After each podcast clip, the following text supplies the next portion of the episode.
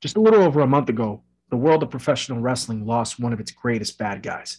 And tonight on the Double Turn podcast, we honor that man with a very, very special TDT Classic series right here on the Double Turn podcast, which starts right now.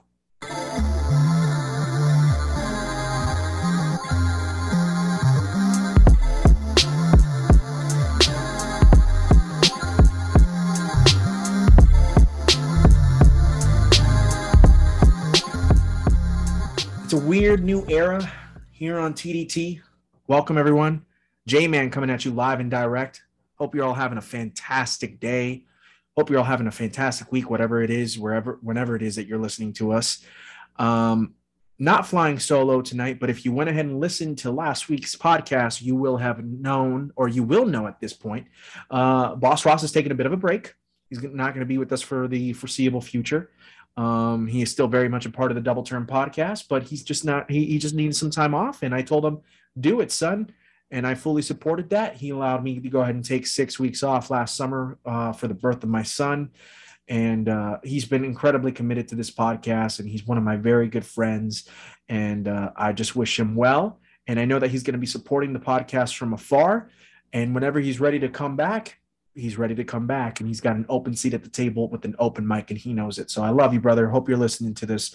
But for right now, over the next few weeks, I will be uh, in charge of hosting and I'm going to have a round robin, if you will, of uh, guest hosts coming on the show.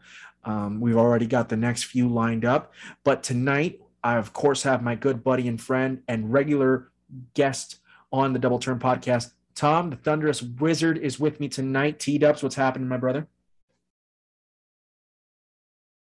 Yeah, excited to be here. Excited to celebrate the bad guy, Scott Hall or Razor Ramon, as he was we, known in the World Wrestling Federation or later entertainment. But yep. uh, he's an all timer for me. I was a oh, huge absolutely. Scott Hall NWO fan and also a huge Razor Ramon fan. So um, you know, he he is one of the all-time greats, and um, it was sad to see that we lost him just a little little over a month ago to uh, some really sad circumstances. You know, uh, just a surgery, really bad uh, bad side effects from surgery, unfortunately. And uh, you know, those these things happen, but um, to see that he was in such a great place um, before his passing, after his tumultuous past, as everybody knows. It's very well documented. And to see that he made a full comeback and just turned it all around, and you know, it's just some things, you know, have to happen that way. But as long as he was happy and as long as he was able to enjoy his family and enjoy his friends and obviously the outpouring we talked about it on the double turn uh, just a few weeks ago that during the week that he passed we you know ross was so eloquent in his little speech that he gave um, at the beginning of the podcast. I wasn't unfortunately I was unfortunately not present for that show, but uh, I was obviously paying my respects over social media. And he is one of the all-time greats, a two-time WWE Hall of Famer. He was inducted as Razor Ramon, and then part of the 2020 COVID class, he was inducted along with Hulk Hogan, Kevin Nash, and Syxx as part of the New World Order. Um, well deserved, obviously one if one of the two greatest factions in the history of professional wrestling. Um, you know, we I, I think it's safe to say that every grouping that's turned heel over the last 25 years, the major influence has that of that has been the New World Order. Um, you look at Bullet Club, um, that's that that is based off of the New World Order. You look at the Undisputed Era, based off the New World Order. Um, DX was formed to essentially combat the New World Order. Um, take it or leave it, whether or not who, who you think is the better of the groupings doesn't matter. NWO is kind of what started it all. And the NWO wouldn't have started had it not been for the infamous, you all know who I am, but you don't know why I'm here promo given by Scott Hall the moment that he showed up on the, uh, in 1996 on Monday Nitro. So his influence knows no bounds um, not just from a promo perspective, promo and storytelling perspective, but you know he is one of the greatest big men of all time. And you forget that he's a big man because he was teamed up with Kevin Nash for basically his entire career, and Kevin Nash is a legit seven footer. but people tend to forget that Scott Hall was like two, 6'8, 285. But I know that the word moves around like a cruiserweight gets thrown around so much, T dubs. But after watching two of the respective three matches that we're going to be discussing tonight, I don't think that it should be thrown around lightly when it comes to Scott Hall. He really, especially when he was bef- before he showed up in WCW, he really did move around like a cat in the ring. It's it was really impressive actually. So yeah, he can work a slow big guy style, but uh, when given the right dance partner, obviously uh, he has his famous matches with One Two Three Kid. He even has a couple of famous tag matches with him where they're partners. Uh, he he could rise to that occasion, and uh, certainly the match with Michaels. I guess we're going to go about them sequentially. That's the first on the list. He he take he he turns on the Jets when he's got to. He really does. And actually, let's go ahead and discuss that now. Um, we are going to be discussing uh, the infamous, or the actually, I shouldn't say it infamous because obviously it comes across as a negative. The famous uh, ladder match between Razor Ramon and Shawn Michaels at WrestleMania 10 at Madison Square Garden in New York City. One of the greatest matches in WWE history. Um, the first ever televised WWE ladder match. Um, if I, yeah, it was the first ever televised one. They had one the year prior, um, but it wasn't televised. So that you know that that that in and of itself is huge. And then um, this also came about because when the the day that Scott Hall passed, um, Tom put it out on Twitter and he tagged me in it because he knew that he, he, obviously Tom has been with us on the show a multiple to- multiple amount of times. He's the one guest that he's been on the most, so we appreciate his friendship and his camaraderie towards us, as well as everybody out on over on Hops and Box Office Flops. But he was like, "Hey man, you guys need to do a TDT Classic series on Scott Hall," and he mentioned that he would like to have seen uh, HBK versus Razor Ramon, and then he mentioned Scott Hall versus Sting in '98. Uh, uh, where uh, what pay per view was that? T Dubs. That was uncensored. At uncensored 98. Thank you. And then, of course, the uh, um, War Games match at Fall Brawl 1996, which was the New World Order versus Team WCW. So that was Scott Hall, Kevin Nash, uh, Hulk Hogan, and a fourth member of their choosing versus Team WCW, which was Ric Flair, Lex Luger, Arn Anderson, and what was supposed to be Sting. And we'll obviously get into that story um, very soon when we go ahead and discuss that match. But um, boy, howdy, we, you see the best of Scott Hall in all three of these matches. It's really, really great. I think that he is an underrated talent. I'm not going to say underappreciated. I think a lot of people out there, a lot of fans appreciate who he was, um, what he brought to the game. But I think that his wrestling abilities, like I've just stated, definitely get underlooked. Um, especially when he was in uh, in WCW. He was moving around a little bit slower, but still his storytelling was just on par with anybody else in the game. Um, and his selling his selling ability, you know, I've gone on record saying Dolph Ziggler is the greatest seller of all time. Scott Hall is definitely top five. I would argue that Mr. Perfect would be the greatest seller of all. That time. is fair. I think that's fair. Listen, if you had to go ahead and come up with a top five best sellers of all time. I think Ziggy Pop is in there. I think Scott Hall is in there. I think HBK is in there. I will give you Mr. Perfect and Styles. AJ A, AJ would probably be in that just would probably round it up. I would agree. I'll give you AJ. Yes. I was going to say Rock, but I think Rock would be top 10, but I think AJ gets it and by the way, Eddie too. I think Eddie should get a, a nod there as well. But um, yeah, so it's going to be really great. Um, now, before we get to TDT's classic series on Scott Hall, uh, as we pay homage to him this evening, um, first of all, let's go ahead and, and rep our social medias. So, first of all, you can go ahead and find the Double Turn Podcast on Instagram um, at the Double Turn Podcast. We are also on Twitter at uh, TDT Wrestling Pod. You can find the Double Turn Podcast anywhere you listen to any of your podcasts Apple Podcasts, Google Podcasts, Spotify, Stitcher, Radio Public, the Anchor app. We are all there. Um, you can go ahead and find me at the one and only JMan19, and you can find Ross at Ross the Real Boss 85. And then he doesn't check his Twitter very much, actually at all. But if you do want to tweet at him, you can find him at Boss Ross TDT. I'm going to continue to rep his social medias, even though he's not going to be here for the next few weeks because he's still very much a part of this podcast.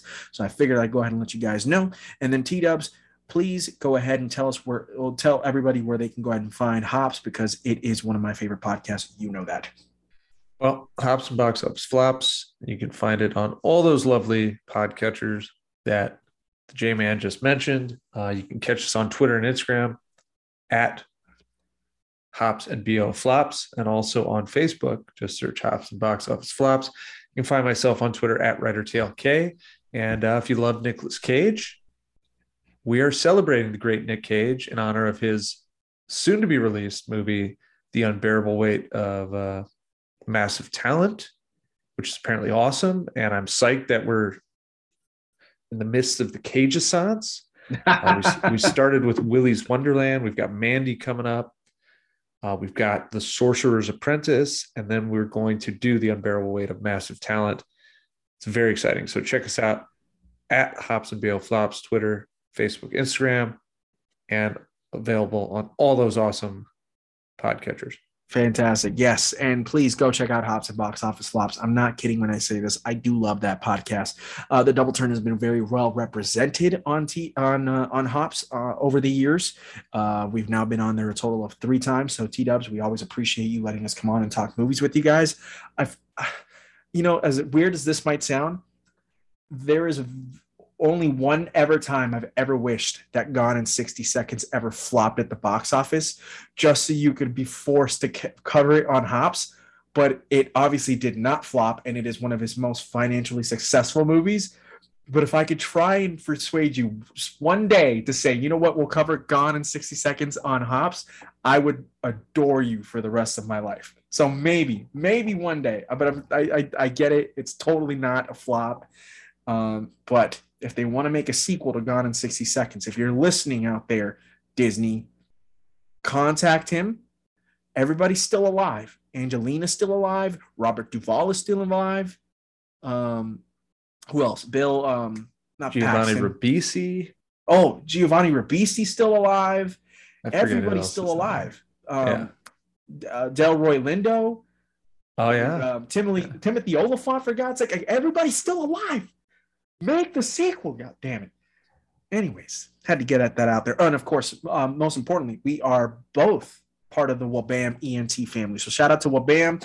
Uh, please go check them out. Uh, WabamEntertainment.com. Uh, you can find Hops and Box Office Flops there. You can find the Double Turn podcast on there. And uh, shout out to the whole crew.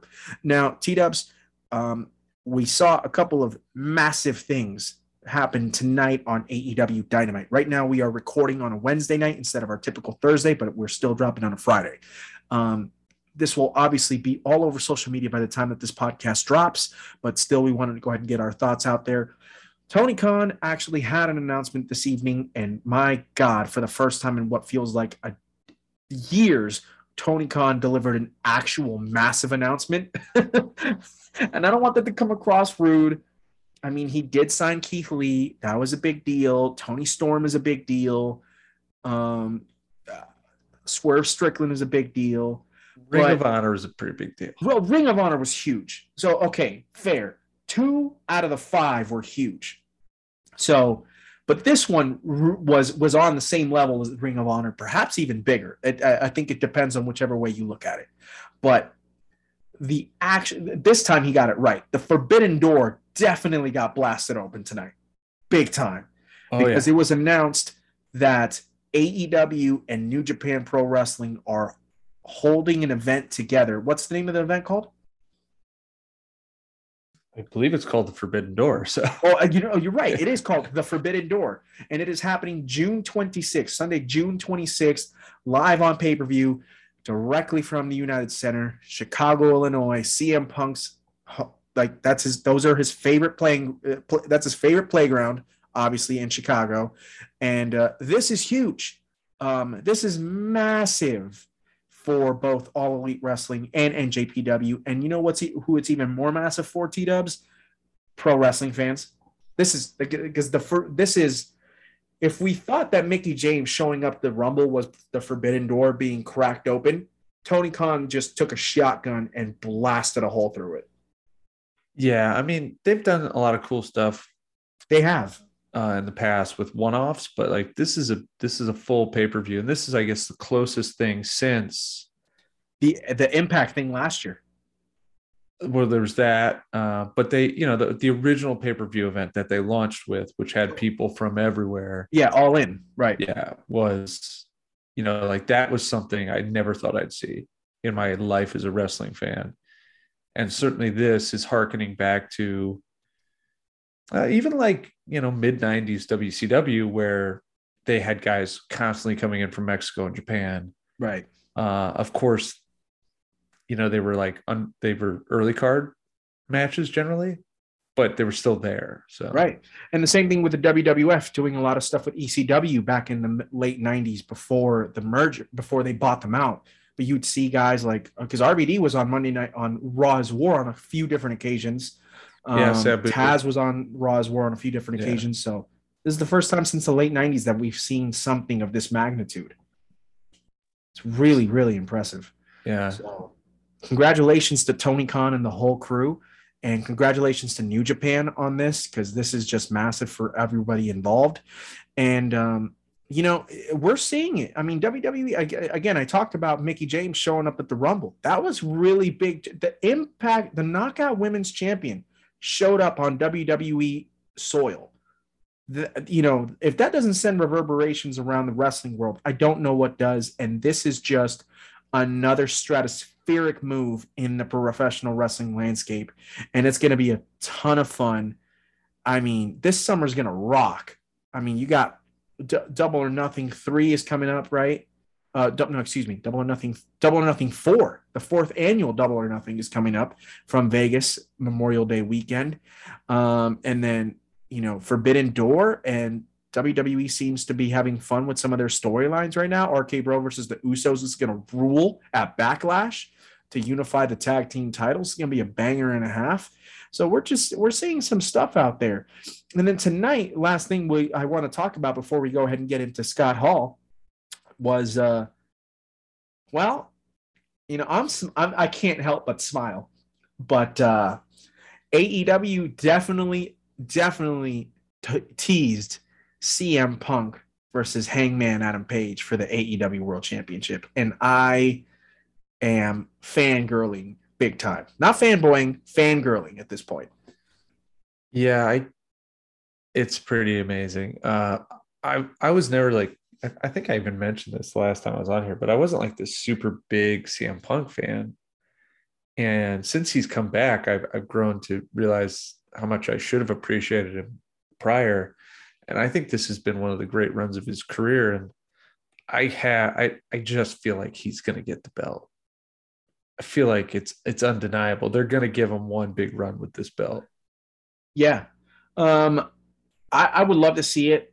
You know, when he came back in August, um, it's not often that my eyes get teary, uh, get teary eyed um, with pro wrestling. It's it, it tends to happen when wrestling really pulls at my heartstrings. Um, you know, from both a kayfabe standpoint as well as a real standpoint. You know, I shed. I've talked about it on this podcast multiple times. I shed genuine tears when Eddie passed, when Benoit passed. Like those were people that I looked up to, some of my favorite wrestlers of all time, and when they passed, it broke my heart.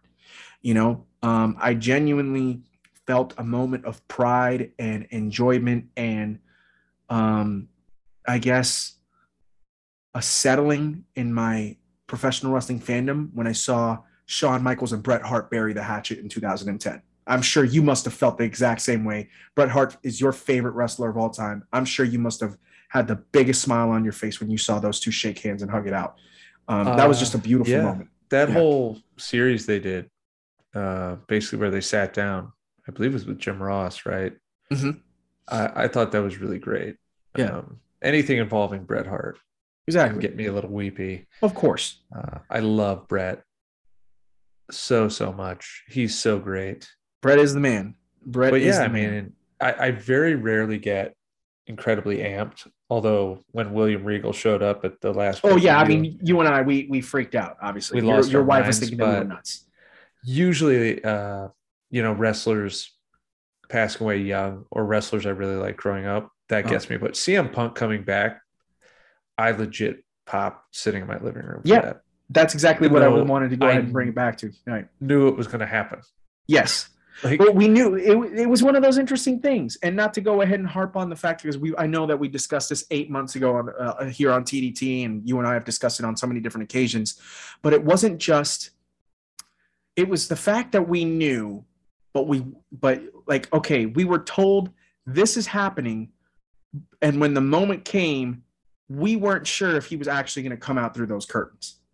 Uh, uh, I mean, you kind of had an idea at one point when they decided to start Rampage with him opening the show, and the whole United Center was chanting CM Punk. And as soon as the riff hits from Cult of Personality, everybody just marked out. I've I think I've told you this multiple, maybe a couple times, but there's only two returns in the history of pro wrestling that have broken me mentally and emotionally in a good way, and that is Punk showing up this past summer and Rocky coming back in 11. Like those are the only two times I've had those. Oh my god! Like I can't. I just you know would say like genuine tears welling up was Rock and Punk. Nobody else has done it for me. It's it, it's pretty amazing. So to see this run of CM Punk uh, just go so brilliantly right now, they have to strike while the iron is hot. Um, I'm sure that him and Hangman, if they do actually give them time, are going to put on well hell of a match. But I'm here to tell you right now, that crowd is going to be very, very pro CM Punk if they actually make this match happen, and because they're going to want to see it because it's been yeah, I, I 10 years it's going to be tough. It's not like it's impossible for them not to also be rooting for Page, but the crowd will be hot for that match, which yes, is when we start talking about these Scott Hall matches and Oh. Ramon matches.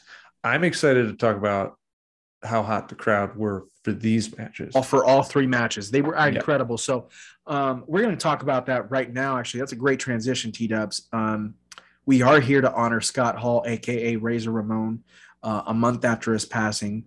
Uh, passed away officially on March the 14th, 2022.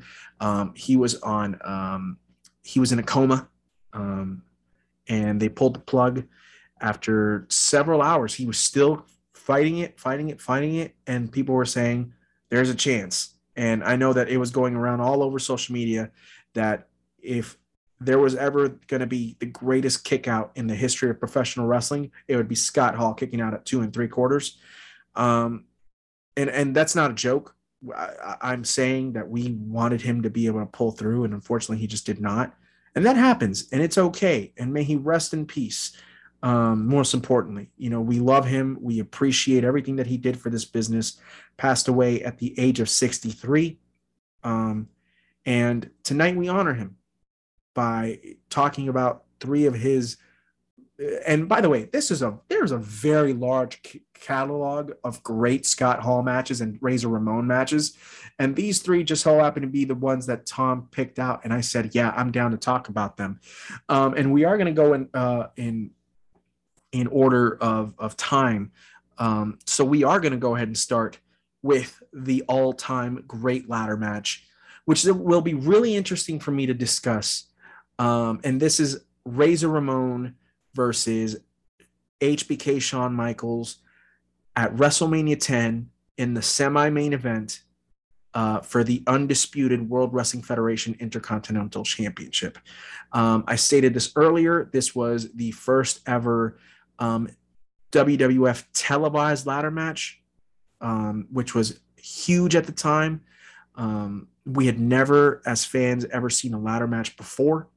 Um, and, and almost 30 years later, Tom, you watch this ladder match and you absolutely see the influence in the WWE style ladder matches to this day. And by the way, you actually saw, see it in most, if not all, ladder matches, regardless of the promotions. That's how much of an impact this match between Razor and HBK had on the style even today. Now, can you give us a little bit of a rundown about how we got to them having um, an undisputed intercontinental championship match? Because they both came in as the IC champs and they were going to unify the belts. So, how did we get there? And then we'll go ahead and discuss the actual match itself.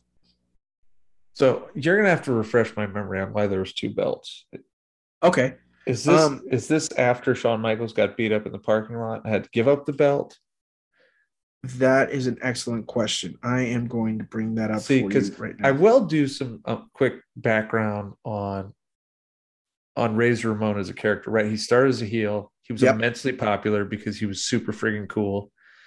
All the kids looked up to him. But you know, just a year before this, he was wrestling Bret Hart for the championship as a heel at the Royal Rumble. Uh, but because he was so well liked and he was undeniably cool, he became a face. And this is, of course, after also the one, two, three kid stuff, all that. And so, you know, you you just couldn't deny that that Razor had that charisma. He worked as either face or heel, which is uh, pretty difficult for for wrestlers. But he came into this match as the good guy. HBK, of course, the despicable heel. This is still the Razor Ramon, or this is still the Diesel's his bodyguard days. Yep. Uh, the sexy boy. Uh, he had a terrible haircut. what did you say? The Joe Exotic style? Yeah, he had yeah, the Joe yeah, Exotic style said, haircut. Yeah. uh, but we're still yeah. So two, uh, a year away two years away, really, right, from him transitioning to hero Shawn Michaels, who beats Bret Hart Correct. in the Iron Man yeah. match. The Iron Man match happened in, uh, in Anaheim at WrestleMania 12. So this was two years prior. Never forget that he had won the Royal Rumble prior to that as well, and they decided he wasn't ready. They yes. didn't think he was going to work yet, and so he lost that title match. Very weird. Yeah. Um, so that's sort of the setup, and I, I really don't remember why there are two belts, but you do get the great visual. He has to hold the two belts at yes. the end, the winner. And that's what I think maybe the most endearing image of Razor Ramon in WWE is him standing atop this ladder that's about to collapse with the two belts in his classic Razor pose. Exactly. So actually, so here's what happened. Um, in October of '93, there was a 20 man battle royal that was held. Um, the final two participants of said battle royal would go ahead and face up for the vacated WWF Intercontinental Championship. So that was himself and Rick Martel. And the reason why the championship was vacated was because Shawn Michaels was stripped of the title due to quote unquote inactivity when you know, in reality, he'd actually been suspended at that time by the by the WWF. Ah, yes. So yeah. when he came back to television, he had his own version of the belt, and essentially they they, they feuded over who had the stronger claim stronger claim to the actual intercontinental title, which actually makes sense. The was champ- that the rumored steroid abuse that he claims to this day uh, he was not on steroids, but Vince insisted that he was and made him take time off? That's a, I will be happy to go ahead and look that up um, while we go ahead and discuss the match because it would make sense. Also, um, this would have been right before the Sunny promo, right? Yeah, because he wasn't feuding with Bret yet.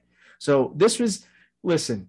As yeah, much as I love Shawn Michaels, he was out of control. Yeah, as lo- yeah. as much as I love Shawn Michaels, mid '90s into '97, Shawn Michaels into '98, I should say, was wild. And I mean, you know, he was wild in the sense that, you know, we always give crap to Hulk Hogan for political control.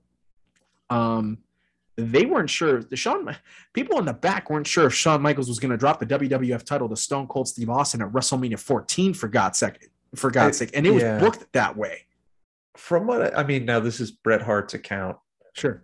And also an interesting fact is Bret Hart originally pitched the ladder match to Vince, only to have it snaked out from under him uh, by Michaels. Yikes! Uh, but yeah, he was kind of a petulant baby he in was. the back. Yeah. yeah. And when Bret beat him up, he was well within uh he was on the right side of it, put it that yeah, way. Yeah. And, and by the way, you know, you mentioned that, and I met, and I go back to WrestleMania 14.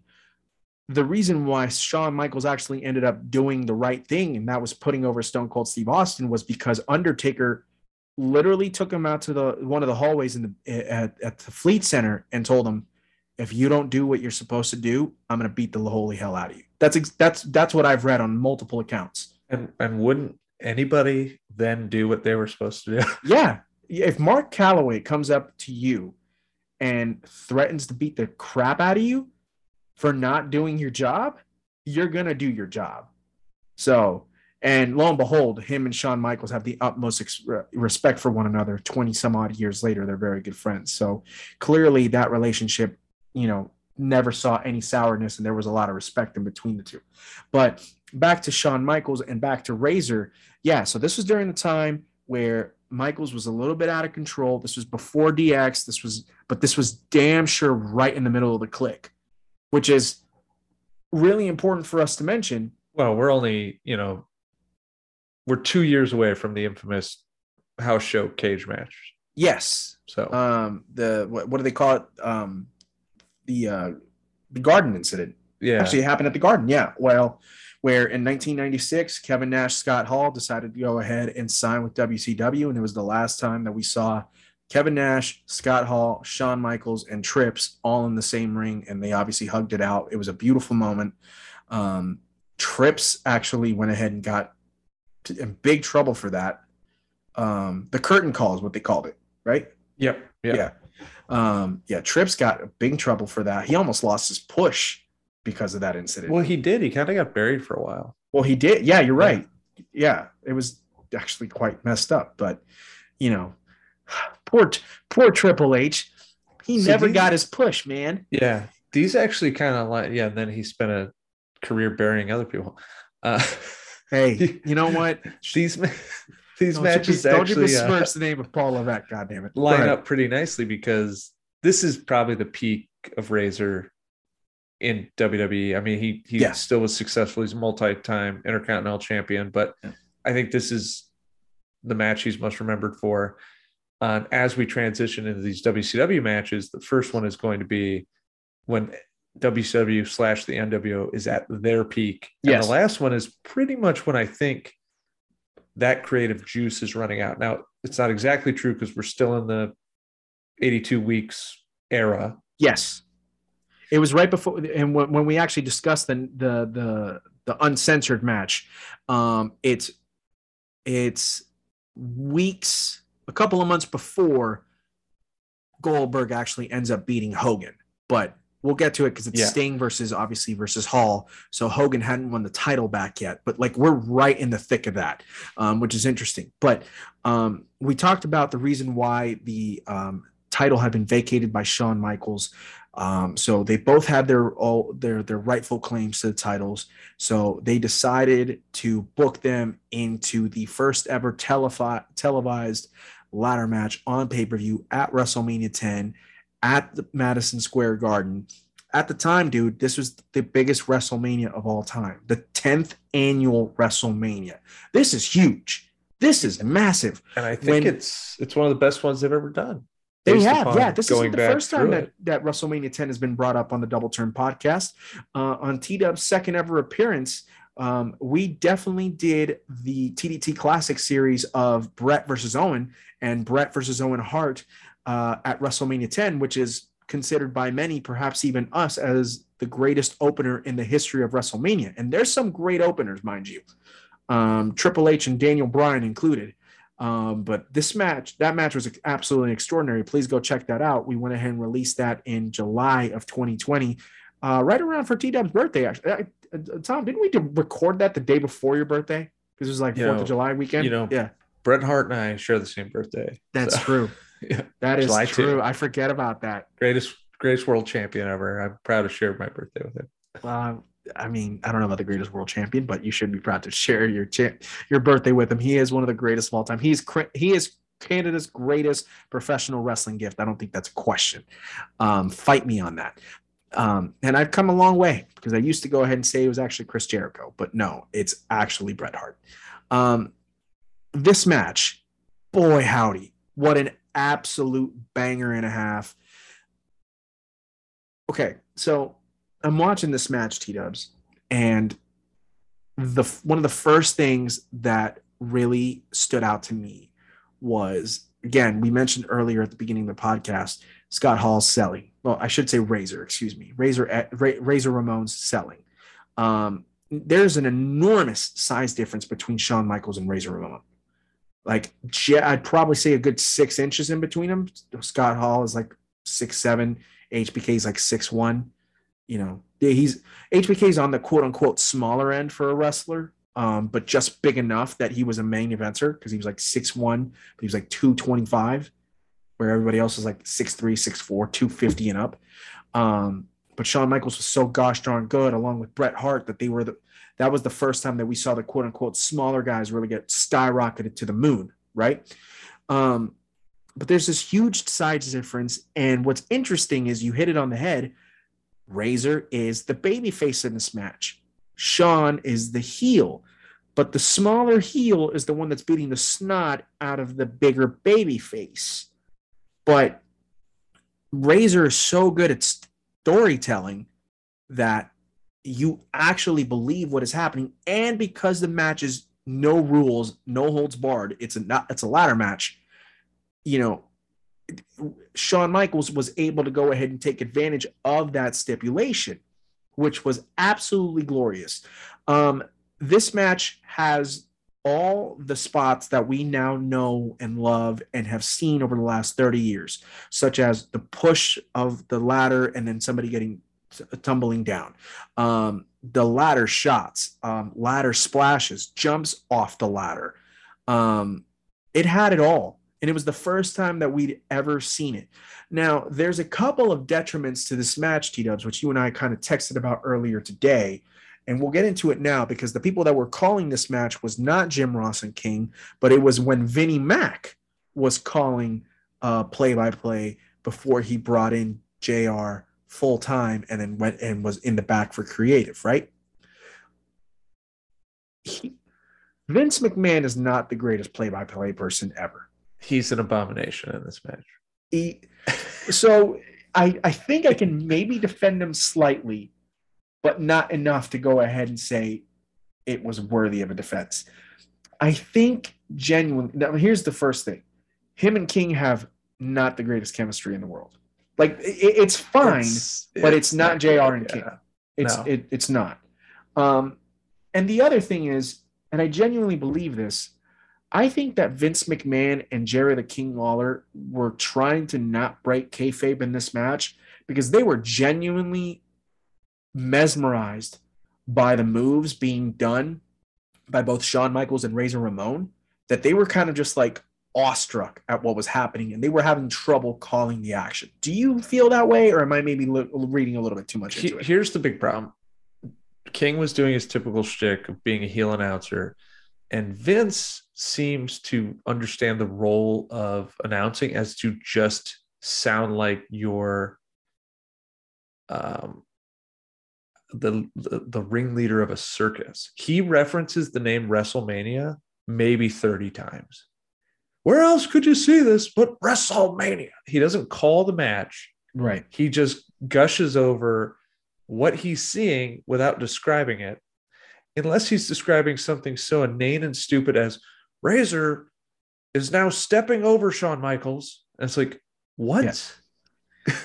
Again, there's a, there is a monumental difference in the announcing quality between this match and Hall versus Sting, which is not nearly as good of a match, but is called so so much better. So it's funny that you mentioned Schiavone because, and I, I think you may have listened to because, by the way, it's so hilarious that the one time that we're talking WCW matches on TDT's Classic Series, Ross isn't here, unfortunately, but we did cover so much of WCW 2000 over the last few weeks that it makes up for it. But the one thing that I've praised WCW for, which is very the only thing I'll praise them for, right? Because everything else about WCW 2000 has absolutely stunk, with the exception of that reboot episode wasn't nearly as bad as I expected it to be. If you want to go ahead and catch that episode from last week, go check it out now. It's in the catalog, obviously.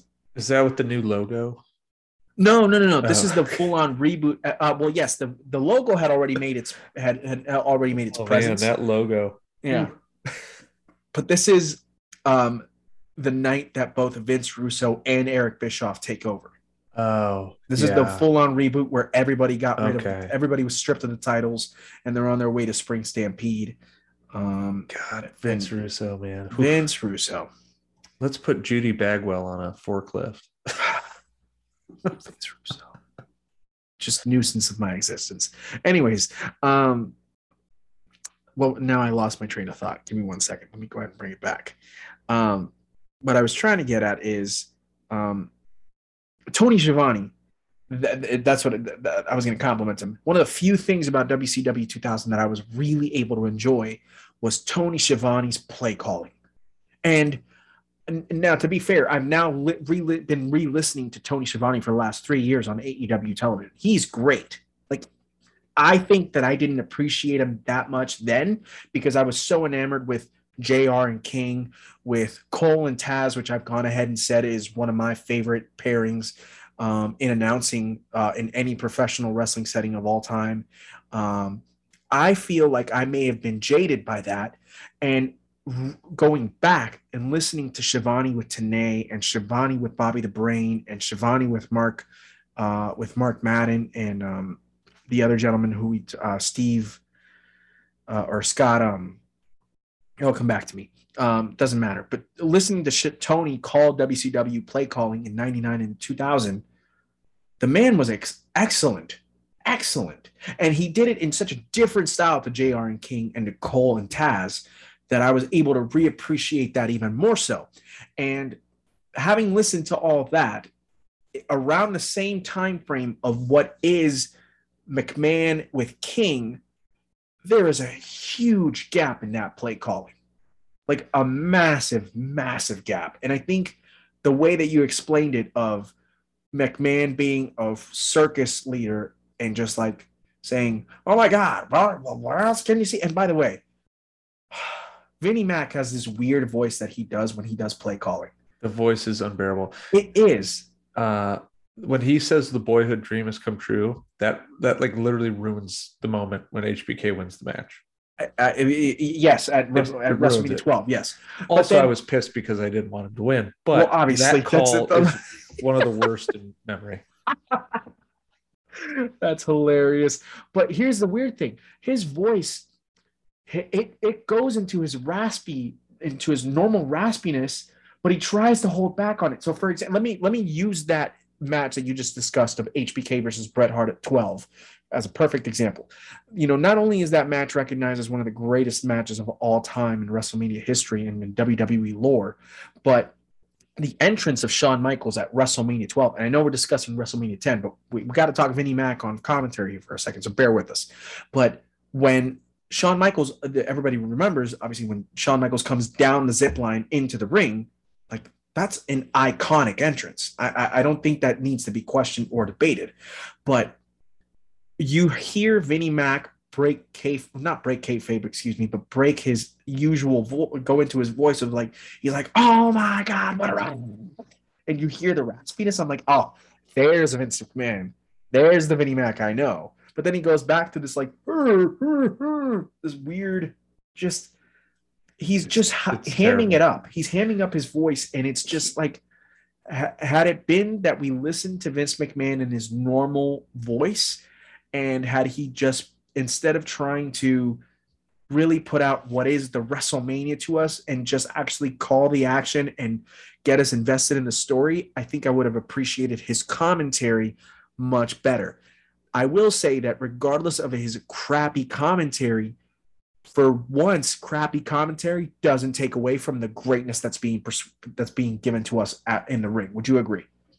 No, it doesn't. It doesn't really. It's it's That it's is just a critique. to look back on it's distracting and plus the king doesn't call him out nearly enough like mr perfect was a great foil to him Uh-huh. because he'd comment on how big of a cornball he was which is what the voice is supposed to be conveying him as like he's the face announcer you're supposed to like vince but he's a cornball uh, but no i mean obviously i've seen this match many many times i had a vhs of greatest wrestlemania matches and this was on there and uh Hulk Andre was on there, and I believe Bret Hart and Roddy Piper was on there when Bret Hart won the ti- uh, Intercontinental title. Uh, you know, I, I, remember watching something similar to that for the celebration of the 20th anniversary of WrestleMania. Um, they did a special hosted by Ric Flair where it was the 10 greatest WrestleMania matches of all time, and HBK versus Razor Ramon at WrestleMania 10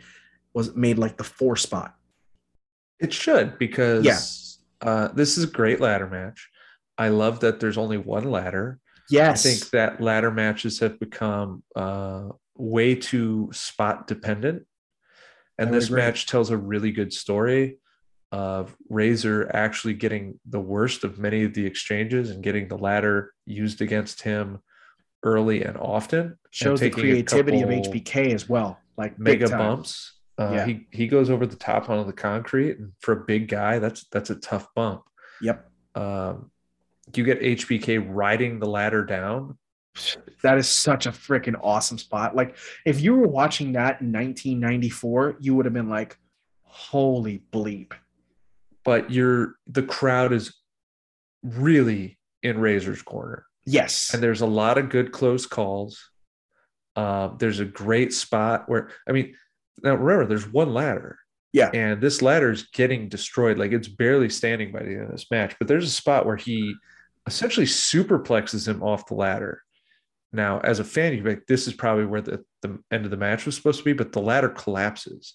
Uh-huh. And then they carry on for another five to 10 minutes with even bigger spots and more close calls before he finally gets it. And it's, it's a great moment. As I said, it's a, it's an image that's like burned into my brain of him standing on the ladder with the two belts. Um, that's how you create a star. And not only did they create a star, they created two stars. Like as if, you know, hey, the whole point isn't just to get over Razor, but we're gonna damn sure try and get over Shawn Michaels here too. And this is like you could honestly say that this is the start of what became Shawn Michaels known as Mr. WrestleMania. Like easy. Yeah, this is this is the beginning. Um it's HBK's coming out party in a way. Yeah. I know, you know, he and Razor do this again. Yeah, at SummerSlam, right? Yeah. Yeah. So this is I mean, he was going to be a main event star. He's like right in there. Uh, I I do believe Scott Hall's. It's really a huge missed opportunity that he never got the big belt. He uh-huh. just fell into a really weird time and place where, uh, and we'll we'll talk about this when we get to WCW. But he was always being he was always the coolest guy there, but he was in the shadow of somebody. He was not only a better worker than but he was better talker than etc and so on. So no i couldn't agree with you more. Before we move on to uh, fall brawl here i want to ask you um, what was there's some great nuances to this match. Um, you know you talked about how like they, they went five ten minutes additional after that ladder nearly breaks and you're right because there's one point that the um, the railing that's in the middle of the ladder, which hold, allows you to go ahead and fold it up, it essentially snaps at one point. I'm like, Razor's a big dude. Like, how is this ladder supposed to hold 270 pounds? You yeah, know? and it's it's not standing very well. No, and, it's not. And mind you, this is before they do the spot where Michaels gets crouched on the ropes. But which, so by he, the way, I, I want to get to that delicate ladder yeah. that's seemingly going to collapse. Right. So that that actually goes bodes well to what I was wanting to mention about the the, the nuances in this story. Um, there's a move that Razor does the HBK on the outside. It's the typical of like you know, got him up by the legs, and then you catapult. It's a it's the catapult move where you go ahead and catapult somebody face first into the, either the ring post or into the ring apron, and in this case, Razor does it to HBK straight right into the ladder. And then HBK then, as he's falling down, is still hanging onto the ladder and he falls on his back and the ladder falls on top of him. And I'm just like, that is just the perfect extra getting the snot being out of you type thing type scenario, right? And no, they really implemented the ladder well. And yes, again, they did. before it became like just craziness. Mm-hmm. We've got six ladders in the ring and this, that, and the other. Like they never did something twice really. Yes. They, they were able to make every spot with the ladder feel impactful and interesting.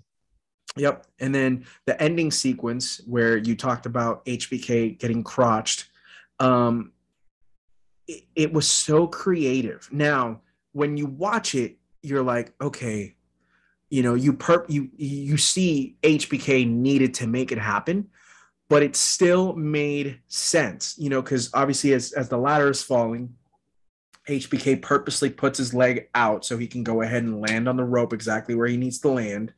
And then you know but the creative part about it is how he makes sure that his leg is on is is wrapped around but the really important thing was that you notice that Shawn Michaels made sure not to go ahead and hurt himself in any way, shape, or form. It was just so perfectly done. And then he gets out, right? He gets his leg out, but then his arm is stuck and he still can't reach Razor. And Razor's able to go ahead and climb up and grab the two titles. And of course, as you mentioned at the beginning, he's able to go ahead and hold up both titles and do his iconic pose. And still, somehow, some way, the ladder didn't give way. Thank God.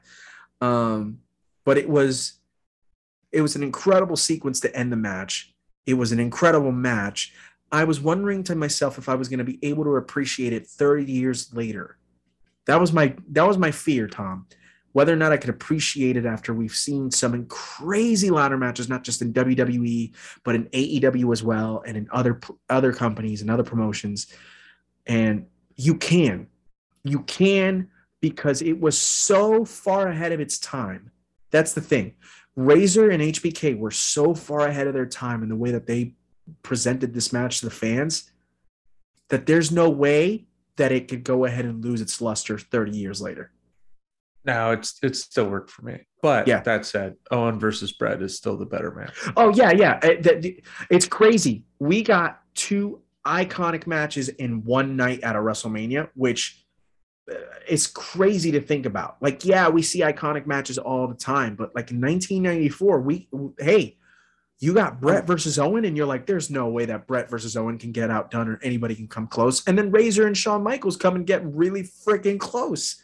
It's it's you, absolutely yeah, amazing. You uh, you get the Lex Express officially running out of gas because then they realize like this isn't going to work. And I like Lex Luger, and I'm going to be very complimentary of him in just a second. Yeah. Uh, uh, but then you get the I think one of the greatest WrestleMania moments ever, which is Owen Hart, who had beaten his brother two and a half hours before, looking right. disgusted as every face wrestler from the back carries Bret on their shoulders as know. he's just conquered Yokozuna. It is it is absolute monumentally wonderful done uh, storytelling uh, to the highest order, um, and I, I, agree with you 100. percent But that is um, that is WrestleMania 10, the ladder match between Shawn Michaels and Razor Ramon for the undisputed WWF Intercontinental Championship. It is an absolute banger and a half.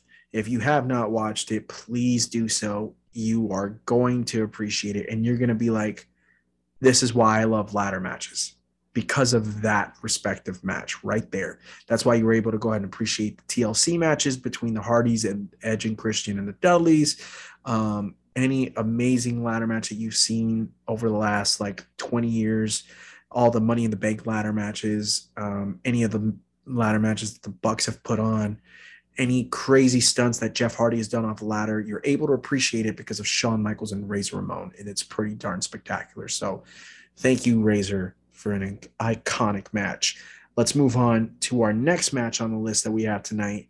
Tom, you asked me to go ahead and pick between uh, War Games and then it was between two. It was between War Games and something else. I'm going to go ahead and look it up right now. So it was, it was Harlem Heat. Ah, yes, thank you. Versus the Outsiders at Halloween Havoc '97. Now, I love Harlem Heat, one of my favorite tag teams of all time. Booker T, one of my favorite wrestlers of all time. Yep. So I figured that that was on a list that I saw of, of best Scott Hall matches, and I I probably watched it at the time because I used I was a WCW diehard. I ordered, I forced my parents to buy all those pay-per-views after Halloween or after Bash at the Beach 96, which is what leads us into Fall Brawl 96, which is War Games, Team WCW versus Team NWO. Hold on, hold on, hold on, hold on. It's not War Games. It's War Games. Yeah. Um, now, this match is quite dated, listeners. Uh, the WCW War Games cage, yes, even though Dusty created this uh, event, is not the best cage. It's incredibly short. it's at one point, Kevin Nash jackknifes Lex Luger and his leg nearly gets caught in the top. but I mean, I'm, it's kicking the top of the cage. That's how short the cage is. But this was the peak of the NWO. This is mere months after Hogan leg drops Savage and betrays WCW. Hollywood Hulk Hogan as at his peak of villainhood. Yep. He was despised. He was hated. He was still very much over as a heel. And the outsiders, of course, were incredibly over. And also, there's a lot of intrigue in this match. The NWO, this is also when the storytelling for that faction was really good. Uh, had fire. It was fire. Yeah, had had basically fooled the WCW team into thinking Sting had betrayed them. There's you've got that uh, going on. You've got the mystery of who the NWO's fourth partner will be. They think it's going to be Sting, and of course, it turns out it's fake Sting. But we'll get there. Uh, this was the height of it. There was no yeah. better time to me as a, as a young wrestling fan than the peak of NWO, the, NWO. the the not knowing whether or not these guys were truly invaders seeking to destroy WCW. You know, like you just didn't know you were a kid.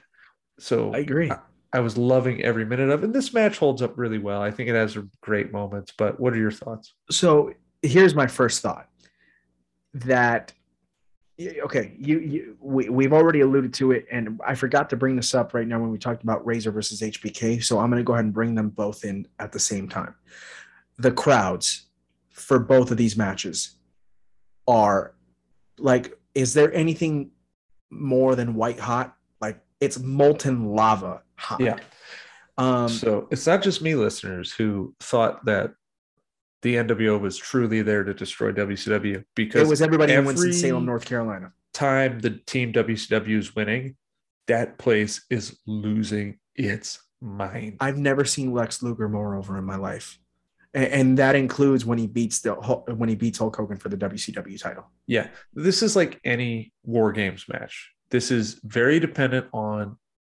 each wrestler getting their big moment. Now, Huge. not so much for the NWO. This is how well WCW was still being booked in 96. The NWO's moments only come when they outnumber the WCW wrestlers. They don't get the individual moments where they clean house. It's only when they've got the numbers advantage mm-hmm. because inherently they're cowards and they're not as tough as the WCW guys. Yep. So when we say that Lex Luger gets the biggest pop of his life. I'm not kidding. And all it takes is a couple of clotheslines and a, and couple, a couple, of, of bionic punches. elbows. Yeah. And people are going nuts. Um, Arn Anderson doesn't get as many moments. He he's basically the but he hits bag, the double A spine buster, and but he does crowd went buster. bananas. But when Ric Flair comes in and essentially is taking on the entire NWO and doing every dirty trick in the book, yep, it is a fire two minutes of Flair. Yes, it, it, it really is. And by the way, when st- I mean, we'll get to Sting in a second, but I'm so glad you mentioned that. Here's what was so refreshing about the two crowds at WrestleMania 10 and at Fall Brawl 1996 because they're both very similar, uh, Tom.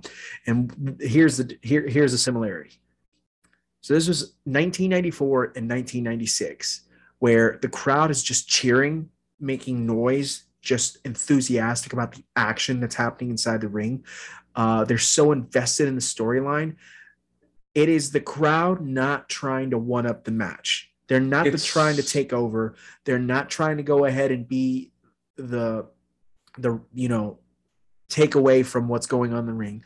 They are just loving what's happening. There's no chance. It's, it's yeah. just cheers. It's and the crowd were, before internet smart marks. Exactly. Exactly. And what was really great was I don't know about you, dude. So I'm watching the ladder match and I'm watching the War Games match, and there were multiple moments where I wanted to go ahead and have somebody start a "This is awesome" chant, and then I remembered, oh, this is 1994 and 1996. That chant didn't exist yet. yeah. So here's was, yeah. Here's my favorite, my absolute favorite part of the, the crowd of, eh, of the two matches in War Games when fake Sting comes in as the fourth man for the NWO and he starts hitting all the Sting moves, the Stinger splash. He does all the stuff. He's doing the he's pounding the chest. He's doing the woo. The crowd is dead. They're like in shock. It happened. He betrayed them. Mr. WCW. And then when real Sting comes out, forget it. You couldn't. I mean, I mean, the roof blew off the place. yeah. Yeah. So let me let me say this right now. The person that portrayed Sting, uh, the, the fake Sting in this match, I hope he got a payday. Uh, Because I'm not gonna lie to you. I'm watching on my phone, and you know, you know, WCW footage and old WWF footage is very grainy. Even even though we're watching it in, in the best high def we can watch it in, right? But for a hot second, I thought it, it, it he looked a lot like Sting. That's the first thing. And second of all, boy howdy is he getting the Sting mannerisms and the Sting moves down to perfection. Am I am I wrong in that assessment, or what, did you notice that He too? does a really good job. He and does it- a really good job as And Sting. in fact, they were so smart about it, right? Like they Yeah. do this backstage segment where Sting is begging Team WCW to like, but he's got the reason, he's got his but they're to the shooting from behind him. yeah So when this guy comes out, he look he has a very similar build. he does. Uh, His hair was nearly the exact same length. The face paint covered his face so incredibly well. And again, he's doing the stinger splash and all of Sting's moves to absolute perfection. well, and he he ta- he doesn't tap Luger. Luger passes out. Like the valiant effort of WCW comes to an end as Luger passes out from pain in the Scorpion Deathlock, a fake Sting. It's it's quite amazing. Now, you talk you alluded to the fact that Sting does show up or in this match. So Sting does end up being the f- actual fourth member for Team WCW. He comes in, he cleans house, like beats the holy hell out of Hogan, holy hell out of Nash, the holy hell out of Flair, or excuse me, out, out of uh, Hall, excuse me. Um, and then he looks at Team WCW and they're like, "Oh my god, we were wrong this entire time. We're so sorry." And then he's like, "You know what? You guys didn't trust me now. Fine, I'm leaving, and I don't want to be a part of you guys anymore." And now T Dubs, as you probably might remember, and I talked about this with Ross yesterday because I called him. I was like, "Yo, bro, I just rewatched Fall Brawl 1996, War Games, WCW versus NWO. What an absolute banger of a match." Um, and by the way, I'd like to go ahead and get your thoughts as uh, between War Games now and War Games then in a second. But um, this is the beginning of Sting going black, black and white, because he was so done with not being trusted by WCW that a few weeks later, Sting gives his back to the camera promo, and then leaves the WCW for several months, and then throughout 1997, you start seeing a Sting appear in the Raptors uh, you know, doing his small little appearances. And then, of course, he has the iconic moment of he comes down and saves Team WCW and DDP from the NWO and starts beating the holy hell out of everybody with his bat. And then, of course, you get Starcade 1997, and he's the WCW champion. And it's and it's just an iconic year for WCW, for the NWO, and for Sting all together. It's pretty amazing. But this was the catalyst to that. This him not getting trusted by Flair and Double A and by Luger. And it's just such perfect storytelling, not just on the NWO and them being built as the force that they were. They were being cowards, but they outsmarted everybody and they outnumbered everyone when they could. But then it's perfect babyface storytelling about the cracks in the foundation, about the NWO. How do I put this? Planting seeds in everyone's head so badly that everybody started turning against one another. It's just beautiful storytelling everywhere in between. It's it's primo heel work from the NWO. Hundred And percent. Hall does a lot of great selling in this match, but Oh, he he's awesome. Him and Double A, they start the match, and again, you know, I talked about the quickness of Razor Ramon in the HBK match. He's really quick in this match too, but because he's a heel and not to mention he's wrestling a slower than now, now slower and out of his prime Arn Anderson, but he's still selling so well and still picking up the pace when he needs to, and it's just really well done. It's uh this is some of my favorite heel work ever early NWO. And after this match and, and the the ring comes up and Luger's crawling back in pain and they assault him. And then the Macho Man comes out and they beat the snot out of him and spray and paint Miss Elizabeth. Miss Elizabeth. and spray paint him. And you've got Hogan spitting on Miss Elizabeth. You've got Hogan looking into the camera and doing the love it or hate it. It's the best thing yep. going. And the giant comes out, helps out the NWO. He's like, "Hey man, I'll take that movie deal or whatever that was." I was like, "Oh my god, yeah. this is such this great was, heel work." Uh, you got Kevin Nash and them scaring off the the announcers, and then Kevin Nash saying like, "Well, Winston Salem, that looks like it's it for tonight." And it is. This was before it got out of hand, and it was still the core group, and it was amazing stuff. It was yeah. just amazing it's it's beautiful beautiful storytelling altogether. So now let me get your thoughts on War Games here for a second, because this is, you know, for those of you who don't know, War Games is actually it originated in World Championship Wrestling. Is that right, Tom? Well, Dusty created it, uh, and did he don't when, when they were in NWA? Yeah. Okay. Cool. So it was something that was carried over, and, and this is a top on the cage. So does it? Did it have a top on the cage? No, no. It was yeah. actually open and and that's what I'm saying. Like this cage, but but there has been short. war games where they did cover it because yeah. there's a later war games in like 97 and in 98 yeah that the top was in there that it was more hell in a cell like than it was a steel yeah. cage um but yeah this this one is it's comically short the roof is very very small and there's one with the four horsemen versus the nwo too that i watched not that long ago where hmm. i mean literally steve mongo mcmichael's main form of offense is just uh throwing people into the top of the cage, like the only that, thing he ever uh, did right. Like the Cesaro. Well, you know, Mongo, I hope you're all right, but he's suffering from ALS. I don't know if any of your listeners are familiar, but Ric Flair visits him a lot, and he's he's not long for he's in oh. bad shape. So uh, if you well now I kind of feel bad for yeah. what I just said because but well, like Wrestle, I mean, WrestleBox entire, goes ahead and put they used to yeah. do a lot of Mongo Mondays or whatever it was because he was he's a rough pro wrestler. I mean, what do you expect? He rough, started yeah. at mid forties and true, but yeah, he's not doing so well. So well, I, I, I well, if you know, we do wish him the best. I, I don't want to come across as a total dick or anything like that. I was just trying to be funny, but uh, you know, what's interesting was the way that Michael Buffer read out the rules of this war game. It sounded convoluted, but then when you see what's happening, you're like, oh, okay, this makes yeah. sense but it's like typical WCW where they overthink the match. Yes. Which is when we get into the prelude of our next match, it's like, oh yeah, that gimmick, that was terrible. Uh-huh. so they always would overthink things.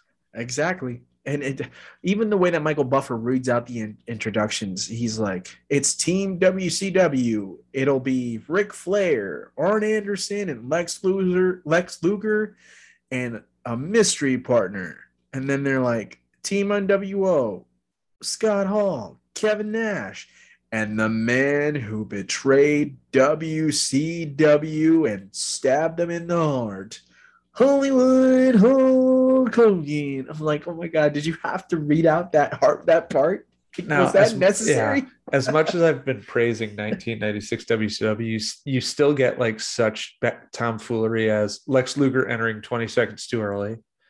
Uh, I noticed that, that promo by Buffer, where which is so far over the top, and you know they paid him way too much for it. uh, but at least he did the "Let's get ready to rumble," and that's all that matters, right? Yeah, I mean, he was in basically most of those pay per views back then, but he was he I was. Mean, they were cutting the dude a million dollar check to just say, "Let's get ready to rumble." That's incredible.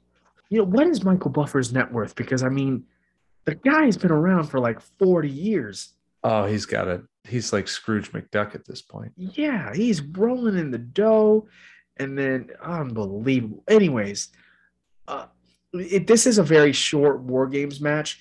Do you think that it was hurt by not having uh, a pinfall finish?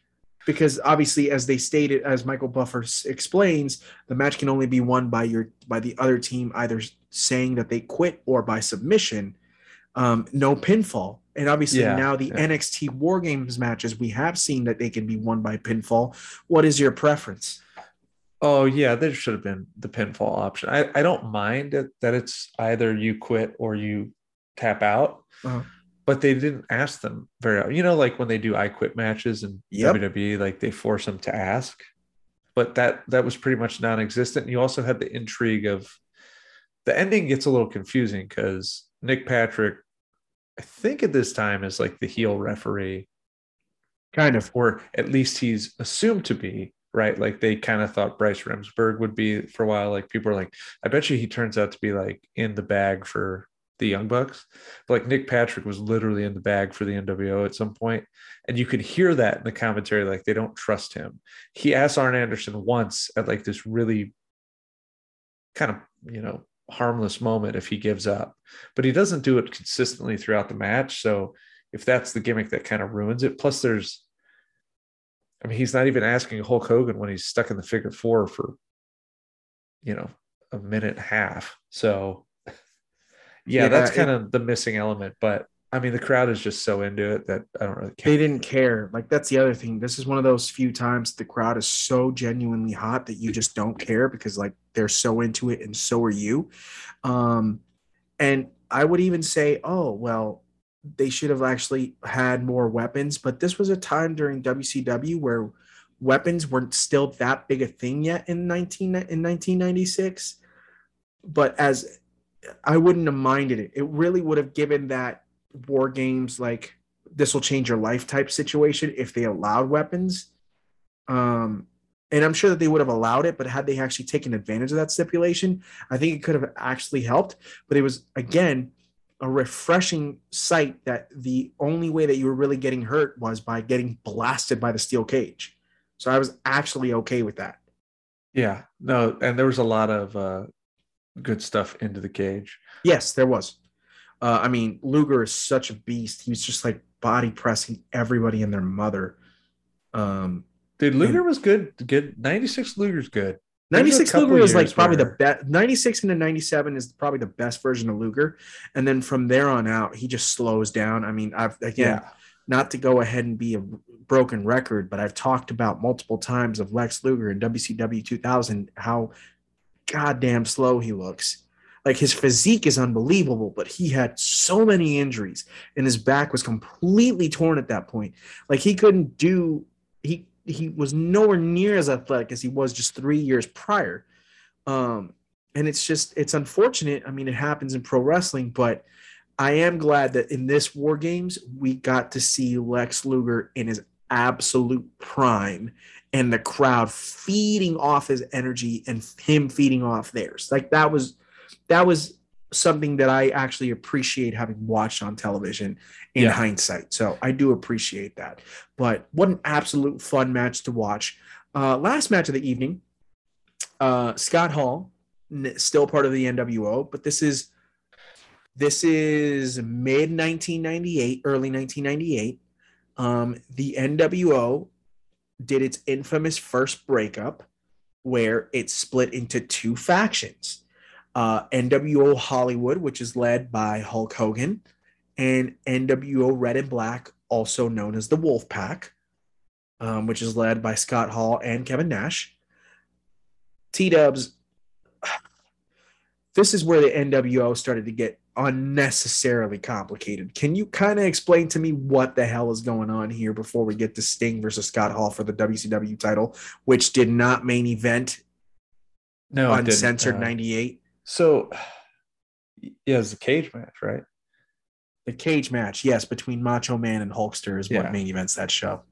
Uh, so yeah, the NWO is there's fissures to say the least, and throughout the match, the commentary hints at that if Scott Hall wins, what's going to happen with him and Hogan, and this is where it's pretty clear to me. And as I mentioned earlier, Scott Hall was a better talker, he's a better wrestler, and Nash better talker. I guess wrestling's disputable, but he's probably a better wrestler than Hulk Hogan. Um, Hulk Hogan is one of the most limited wrestlers, as much as I loved him as a child. Yeah. Um, it's really clear to me that Hogan should have been out of the NWO by this point and working his way back to some sort of redemption. Uh, because Scott Hall gets this match, but as a viewer, you know he can't win, especially because you just know it's not going to happen. Uh, now, Scott Hall got the title shot by winning uh, World War III, which, if you aren't, if you don't remember what World War III was, essentially was a 60 man, not over the top rope battle royal with three rings. It was their version of the Royal Rumble. It is, and when I say they overthink gimmicks, World War III almost always sucked. I mean, that's just terrible. I don't remember a World War III that entertained me. Because one, 60 wrestlers, when that's a down, lot. I come mean, to realize it, WCW did not have 60 wrestlers you wanted listen, to see. We've seen a 40 man Royal Rumble, and we saw the 50 man greatest Royal Rumble that took place in Saudi. And yeah, you start. That's you, a lot of people, dude. You start digging deep into the well of WCW talent. So let me 60. ask you this: With World War Three, was it more battle royal than it was Royal Rumble? So like, was everybody in the ring at the same time? Yeah, I believe they all started in the ring. The oh time. my god, dude! Sixty dudes in the ring in three diff- in three rings. It's just a hot mess. That man. Yikes, dude! It's terrible. So of course he wins with help from the NWO, and they mentioned that in the match. But you know, this is his big shot, and it's a good match. He sells incredibly well for Sting. There's a moment that Sting punches him so hard he gets knocked under the ropes, and he catches himself by just his feet.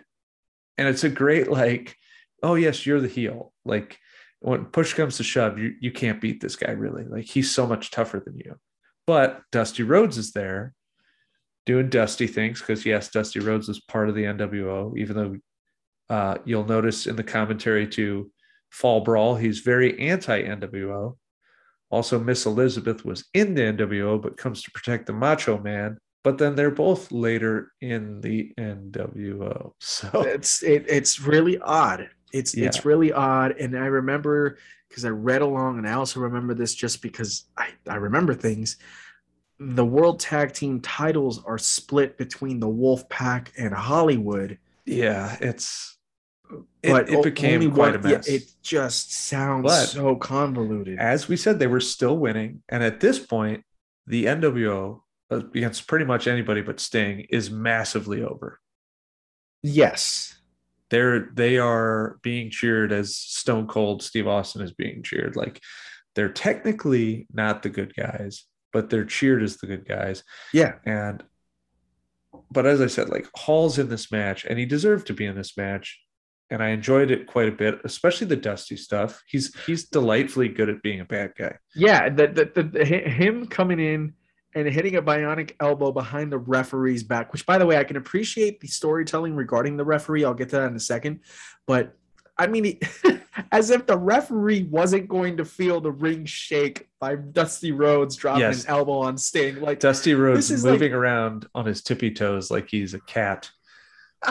it's, it's great. It's hilarious. I love Dusty. May he rest in peace, obviously. Um, it's it's it's unbelievable, and it's and he does it twice. But the one thing that I do want to get at was the fact that um, I was watching the match and Tony Schiavone and um, it's Schiavone, Brain. This is Schiavone the Brain and the Professor Mike Tenay. Mike Tenay, yes, who I actually enjoyed their their commentary together. Um, I I love Schiavone and Tenay, and I I love brain. Awesome. I know he he would later say like he really really regretted uh his he didn't like his years in WCW or look uh, fondly on them, but I he had some good good years there. I think well, that was brilliant. more like hey he's yeah. back with WWE. He's got to say what he's got to say, but. I always liked uh, Bobby the Brain. Of course, he's one of my favorite wrestling personalities ever. So there's that. But um, Bobby the Brain Heenan is probably the second greatest manager of all time. Probably, yeah. I'll, I'll say second. Who's I mean, first? Hey, Slick? Nah, dude, it's it's, it's, it's Paulie, bro. It's, I love Slick though. like I can't even joke around with that. It's definitely Paulie. Um, I would I, I'd say yeah now Paul Heyman, but like if I guess if you grew up really in the glory years of Heenan, which uh, some of which were before either of us were alive, yeah. Uh, you know the Weasel stuff. Uh-huh. Uh, I think it, I, you know, he's probably the pinnacle of that era of professional. Uh sure. yeah, just- maybe. Um Paul Bearer can also go ahead and be I mean, obviously we grew up watching Paul Bearer. Um Yeah. That, that was the era of managers. I mean, I, I it was. Jimmy Hart was always great when he was Yeah. a heel. Um, uh, you had uh, the swinger himself, uh, Jim Cornette. Oh yeah, of course you have Jim Cornette and then um Uh, you know, I know that he's not necessarily considered as a manager, but he is by technicality. I mean, Vince McMahon was by technicality the manager of the corporation. Sensational Sherri, one of my favorites. Sensational Sherri. Uh, Teddy. Long was around for many, many years, but he yes, started he in that era in WCW. Yeah. So And and and you know, Stephanie McMahon was a great manager for Triple H as part of the DX Express, and that whole Rick Rude, Rick Rude for DX back in the day. Rick Rude for NWO is And for the NWO, yeah, I mean the only dude to appear on both shows on the same night because of Raw having been recorded earlier. That's awesome. You know who we didn't mention in the Hmm. 96 match? The Million Dollar Man, Ted DiBiase. Oh, that's true. Their That's manager at that point, because yes, they would just randomly bring people in. It's unbelievable. But okay, so first of all, uh, again, I can't stress this enough how hot the crowd is for this match. They are so behind Sting, but they still love Scott Hall and the NWO. It's very interesting. It's a very interesting dynamic. But at no point are they booing Sting. They're only booing Hall because this, this was during the times of the internet not fully being um, exactly how it's supposed to be yet, and people cheering for faces and booing heels exactly how it's supposed to be. So the storytelling in this is absolutely top notch. You mentioned the fact that Scott Hall sells so well for Sting, and Sting does his typical no sell stuff, like to absolute just a stuff, right? Um, and then this match though went again. You, we we just talked about War Games going really short, bro. This match was like nine minutes long. It It's was not over in a particularly long. flash. Yeah. I, I love the ending to it, which is him reversing the outsider's edge into the scorpion death drop. I like Well- the I like the ending, but I don't love it because we didn't even get a scorpion death deathlock, did we? no, we didn't. It was just Uh, Scorpion Death Drop. Bam, that's it. So here's Yeah. my problem with the ending, though. You know, it, it, Sting is the one that's more beat up. He's in the midst of getting the the outsider's edge delivered to him, and then he starts to go ahead and wiggle out of it, and he gets off, and then he catches Scott Hall, and he puts him in position for the Scorpion Deathlock or Spor- Scorpion Death Drop, excuse me, and Scott Hall doesn't even fight it. He just positions himself, and I'm like, Yeah, he he kind it's it's weird. It's like he completely. Uh, so, I don't want to say no sells it because he sells it, but he just like it's like oh I'm I'm I can't move. It's just really weird. I, I'm not the biggest fan of something like that because if you were the one that just had control previously, you should be able to go ahead and at least try and fight out of it in some way. And yeah. it was yeah. just a missed opportunity in a way. I don't know. Maybe that's I, just me. I, I think the looking too much biggest missed opportunity is the fact that Scott Hall gets this one chance and he never really gets one again in WCW. And it's back to the same old, same old of Hogan's the leader. And then eventually when he wasn't the leader, and then they brought, you know, he was always now I know he was going through some stuff later in the WCW era, but they just he got paid like he was he should have been world champion, but they never made him world champion. Well, and actually, in this look- match, it's so clear that he's so much better suited to carry the belt than Hogan would be because he's going to put on good matches with people. Well, I think that this could have been a perfect way to, you know, really um let's see, how do I put this? Really put a huge nail in between the Wolfpack and Hollywood. Because remember, later on at Starcade in 1998, who's the one that beats Goldberg for the WCW title? It's Kevin It's Nash. Nash, and then Right? of course, and We then of course the finger poke of doom like a few Yeah. weeks later and then the and then the NWO gets back together and all of a sudden we're off to the races in the sense of like everybody hates what's going on in WCW and it's the downfall but you could have used Hall to win the title and drive a bigger wedge between the Wolfpack and Hollywood, and you can have Hogan beat Hall for the title in a few weeks' time and then put over Goldberg afterwards, like you were going to. Or you could have just had Goldberg beat Hall. Although I don't think that even I, I even though I think Hall and Goldberg would have been fine, him Goldberg needed to beat Hogan because Hogan was the biggest star in the company. Yes. So like he that that had to happen. But With, then just have yeah. Hall Hogan beat Hall and you you have a babyface faction of the NWO that people want to cheer for, and the mega heels that is NWO Hollywood, and that wedge gets driven in between them even more so. Now, yeah. who pays the price for yeah. it? Sting, but you were going to have Sting drop the title to Hogan anyways. And yeah, and the Hogan thing, it's not that he wasn't still a great heel; he was still very effective. But you're you they were running the risk of it becoming stale because it was getting stale. Like Hogan being the leader of these guys that clearly are just a lot better than him. Why are they still rolling with this dude? Right. Yeah, no, I mean that's a fair point. I think that they still had to roll with Hogan because he's he, you know, as big a star as Nash and a big a star as like Hall was, like you mentioned, they were getting like they were paying Hall like a main eventer, but not giving him full full main event treatment. But at the end of the day, you know, whether or not we want to admit it, Hogan was the be all end all in that company. But but we're now under six months away from the finger poke of doom and ostensibly what is the beginning of the end of WCW. Yeah, sure. Like this is political control running absolutely amok in a terrible, terrible way. Um, and you should have been able to go ahead and take advantage of your main eventers as best as you could. I mean, Lex Luger beats Hulk Hogan, right? In 1997 how long does he hold the championship for? A week? A week. And it was a great moment. There's yeah. them celebrating in the back, popping the champagne. They're wiping the NWO off the belt yep. and they give it right back because they literally, Hogan had so much pull. He was lit. I mean, they were calling the shots and it, at a certain point, it wasn't working. Now, I do want to point out this card is stacked. You've the, got Bret Hart versus Curt Hennig on here. You've got the cage match with Hogan and, and Savage. You've got this match. This was a good card. It was.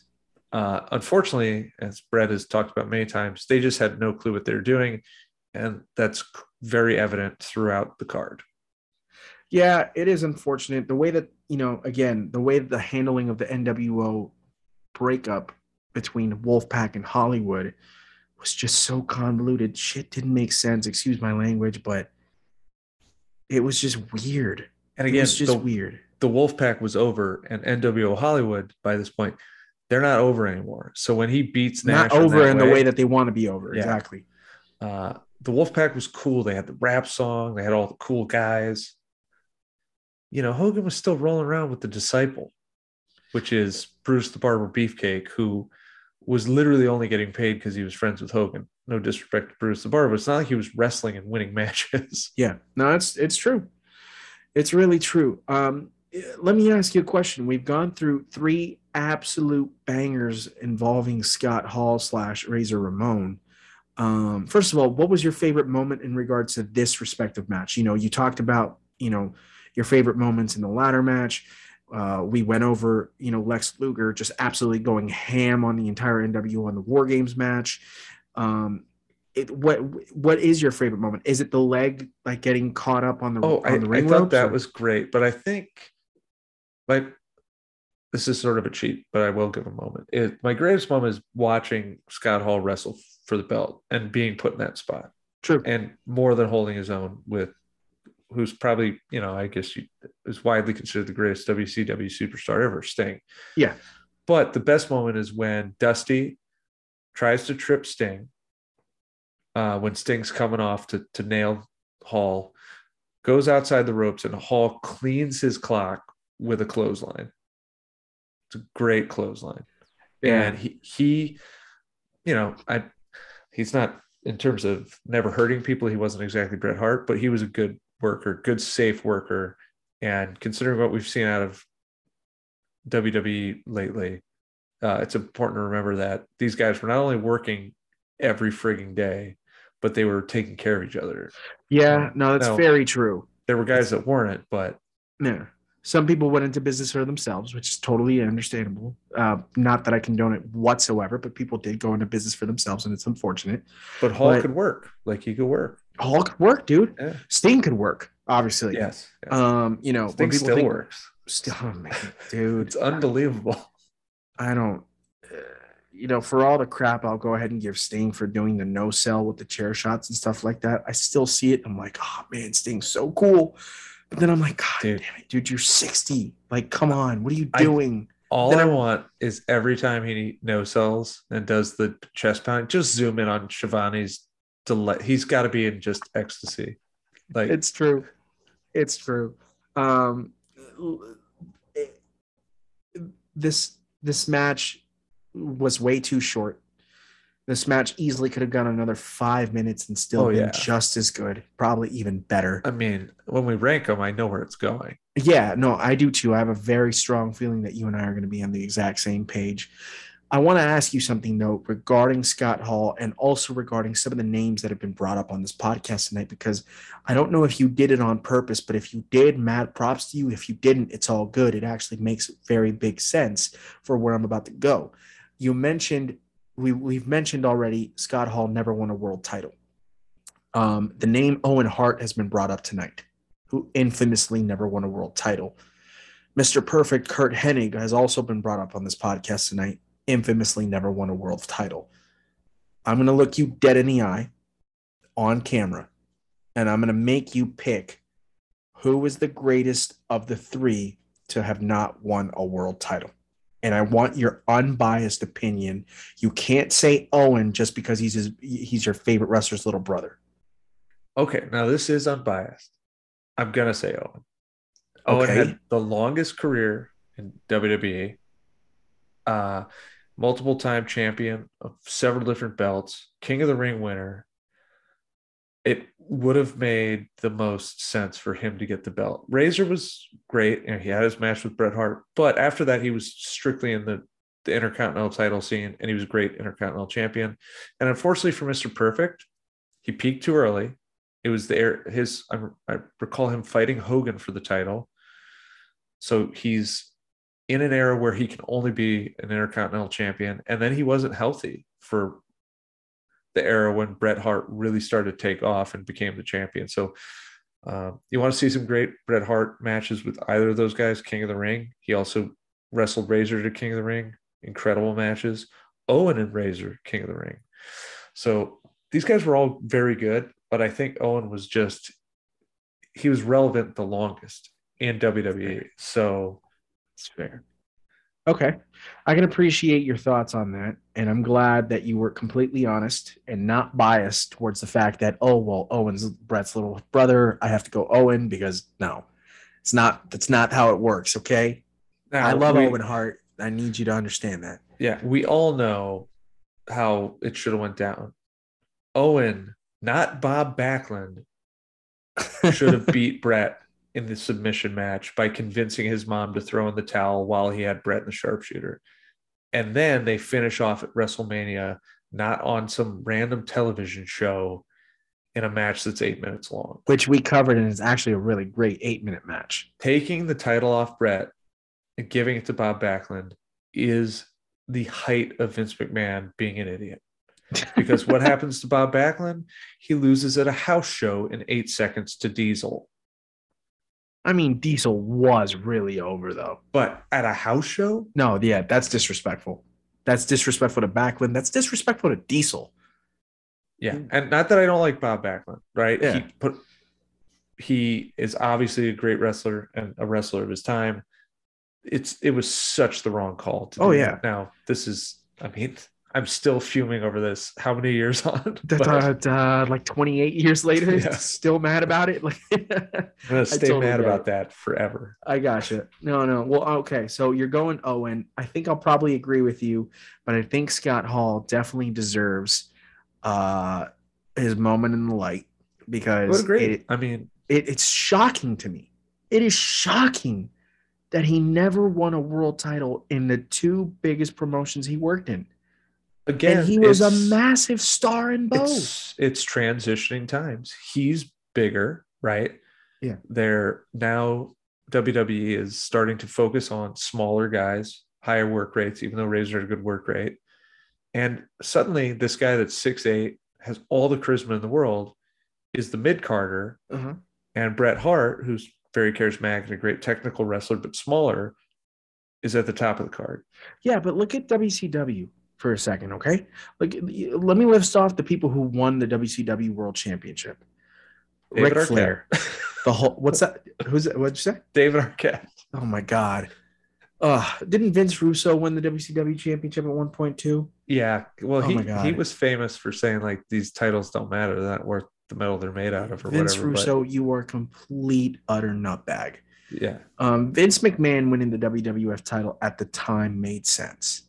Of course, And he, he- was he was the top heel in the business by that. yes, he was the top heel in pro wrestling, period. Vince Russo was not that. Vince Russo wishes he was that. But again, enough Vince Russo talk for the evening. I've already made that point. Sorry about that, listeners. But let me run off some of the WCW champions that held that title over Scott Hall. So obviously we mentioned the Hulkster, we mentioned we mentioned Flair, Nash, Goldberg, Luger, the Giant, aka Big Show, as we all know. Um, who else won the W? Oh my God, Jeff Jarrett, right? Um, Sid Vicious, um, uh, Bret won the WCW title, obviously. Bret Booker T. Book, well, yeah, I mean, I'll mention Booker, but Booker obviously won it like towards the end. But Yeah, Benoit won yeah. the WCW title. Yep. Yeah. Um, Rick Rude won the WCW title. You know, all these people who are, for the most part, worthy of the titles. And I say that just because of Jeff Jarrett. But um, yes, Jeff Jarrett was the top heel in WCW in the year 2000. Speaking of having too much pull, Yeah. I oh, remember. I trust me. I went off on that last week. I was pissed. I was like, "You're meaning to tell me that people were okay with WCW pushing Jeff Jarrett to the moon, but people got mad at the reign of terror of Triple H, even though it's like ten times better." So I remember this distinctly because again, I was still watching WCW, Uh-huh. but towards the end, it was Jeff Jarrett versus Hulk Hogan, and Vince Russo comes out and does something, and then Jeff Oh, is, just you talk about Bash at the Beach 2000? yep just walks out, It's one of the worst situations to ever happen in WCW history. and it's like what is going? And I guess Russo told him you're not wrestling that so- sob or whatever. Yeah. Uh, but it is so so so blatantly embarrassing and so disrespectful for, to the fans Oh, that dude, that it was ever happened. if you, it was one of those situations that you felt bad for Hulk Hogan, even Legitimately, it I did. I did because Yeah. again, like I've been kind of crapping on him here and there, but uh, but the way they were framing WCW at that point, he was now sort of an anti-hero and over again. So Yeah, exactly. Because like in that early part of 2000, especially after the reboot, like he's a mega baby face. Like he is no longer rocking NWO colors. He's back to the red and yellow. well, he- NWO and- is and, uh, completely dissolved. there was the FU New. Blood What's up? when it was FU New Blood, and it was the older guard of WCW, and yep. Uh, he was pretty over, at- at- Massively at over. that, in that moment. So Yeah. you know, like, and Vince Russo just crapped on that, dude. Yeah, I think that's actually to me, in retrospect, I, I don't think it's worse than the Montreal Screwjob, but since I remember it just as vividly, like I think it is one of the more embarrassing moments in pro wrestling history. For Yes. One hundred percent. And it's I think Vince Russo was just like it was way too big a mountain for him to try and climb, and he tried it and he failed massively. That was way too much ego for him to handle, and he had a too big of an ego of his own. And you know, I'm sorry, this isn't a WCW 2000 podcast. I apologize. So I'll I'll, I'll get off the Vince Russo hate train in just a second. But it was just you know, when you come in there and you have that much ego to deal with, and even though you have all the stroke in the world, just because you don't just because you have the stroke doesn't mean that other people don't have the stroke. And hogan had the stroke. And it was like control over here versus control over there. And it was going to not subside. Like it was going to clash. And there was not a gosh darn thing you could do about it except try and make what you could out of everything you had. And they chose not to and it blew up in their face. And the guy that looks like an idiot in all of this is Vince Russo because he had the last word and he just was too much of an idiot. That being said, um, back to Scott Hall, he he just easily could have been world champion if you're going to go ahead and give the title belt to any of the people that I mentioned. I, well, he could have been those one of those people. What we just discussed, bad booking. It's just really bad booking. I mean, if you were ever going to split up the NWO in a in a logical way, it uh-huh. would have been one of the outsiders getting the big belt and Hogan not being able to deal with it. Exactly. Exact, especially if you see Hall win the title and then you go ahead and see Nash beat Goldberg at Starcade in 97 or excuse me 98 it's just a perfect way to it, it, it's a perfect way to make Hogan go crazy and then make the finger poke of doom that much more like oh my god what's happening yeah you know well to be fair the finger poke of doom should have just not been done Never, but the yeah. reunion of the NWO would have been that much more like surprising because you would have seen Hogan go nuts over Hall, go nuts over Nash, and they still reunite. And you're like, how is this happening? I think it would have been perfect, but whatever. We weren't bookers back in 1998 and 1997, were we, T Dubs? I mean, we certainly could have been. Apparently, I, I could have been. This is very true. Yeah, my like 14 year old mind's ideas would be any worse than what was happening. That's so. a very good point. And I love Eric Bischoff, but damn it, easy. No, there was some bad stuff there. So let's rank these bad boys here, T Dubs. I'll let you go first. You know, we've got WrestleMania 10, we've got Fall Brawl 96, we've got Uncensored 98. Three very fun, very different, hot crowd matches um, from back in the early to mid 90s. What are you putting at number three? Number three is clearly Hall versus Sting for the WCW World Heavyweight Championship. Gotcha. At uh, Uncensored 98. I'll agree with you. Um, as fun as it is to see Scott Hall in his element as a perfect heel, and as fun as it is to see Dusty being Dusty and Sting being the absolute legend that he is, this match is way too short. This match unfortunately gets overshadowed over um, you know Hogan and Savage, and they're talking about it on commentary, mind you. Um, and this match could have been much more had they given it the time that it deserved, but still a relatively fun eight and a half minutes um, that you can still enjoy, but deserve better. So, where are you going with number two? This is going to surprise you oh my god, you're going the ladder match at two. I've seen that ladder match so many times, and it's not that it doesn't hold up incredibly well, uh-huh. but for the purposes of this podcast, okay, it was the second most fun match for me to revisit. Interesting. Okay. Yeah. That is fair. I'm going to go with the War Games match at two, even though it's actually the most fun of the three, like by a long shot. But for the purposes of this podcast, and if we're going to remember, if the point of the podcast is to encapsulate what is Scott Hall, Razor Ramon, because he's sharing the ring with like five or excuse me, with six other people at War Games, he, even though he's shining and he's shining big time, it's not the Scott Hall show. It's the NWO show and Ric Flair and Arn Anderson and Luger and Sting. You know, he's just part of that, but it's never ever about him. Um, but it's awesome regardless. Whereas the ladder match, it's him and HBK. And you see the best of Razor Ramon. You see what made, by the way, you know, for all those times that we've said, and by the way, I'm not trying to go ahead and state that because it, it wouldn't be, if it wasn't for Razor Ramon, we'd have no Stone Cold Steve Austin. But I think it needs to be mentioned that it it wasn't Stone Cold that started the anti-hero thing. He that like he benefited from it and took it to the new level, to levels that to this day reverberate all throughout the industry. You know, Stone Cold is one of those few guys on WWE's Mount Rushmore that is on other people's pro wrestling Mount Rushmore. You know, That's massive. But without Razor Ramon and his gimmick and how he made that work with the bad guy and then becoming the anti hero that he ended up being, you don't get The Rock and you don't get Austin and you don't get anybody who's been an incredible anti hero over the last 15, 20 years. Um, and that's got to be said. And it's perfect that we see that in on full display in the ladder match. And HBK is a perfect foil. You know, he is that sexy, pretty boy who is really deadly, um, so to speak. Uh, it's funny enough, Pretty Deadly is the NXT Tag Team Champions, and they they, they look like old school Shawn Michaels in a, in a in a really interesting way.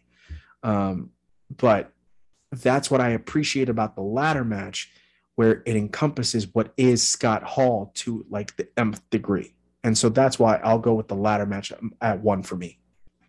I mean, that makes sense. It's the better match. Yeah. It is the better match, yes. Though I, I had to tell if you had to ask me what told the better story, it's easily War Games. I love that everybody gets uh like a hot tag moment, except for the NWO. They they play it so well. Yeah. And the Ric Flair stuff is great and and the Luger stuff is great. But the NWO is at the peak of their powers. And since it's like my favorite time in, in, in, my, in pro wrestling from my youth, Yeah. I just loved revisiting it so much. no, And I had a great to- time rewatching these three matches. You get to relive the incredible "You Want a War" promo at the top of the show Oh, sh- because that it's all been building to this. Yeah. By the way, so I want to thank you for bringing up Sting versus Scott Hall because I'd never watched that match before.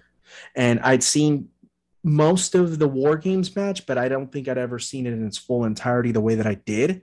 And so I was glad that you presented those matches to me because they are amazing in, their own right, especially the War Games match. It's really a, a, a really fun. It's so much fun. it's so good.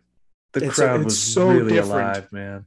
Yeah, and it, and it, it the crowd again. It's so refreshing to see a crowd who's just enjoying and not trying to steal the show, because too many times do we see the crowd trying to go ahead and make themselves a star of the show, Yeah, whether it's at WWE or if it's in AEW or any of the indie shows.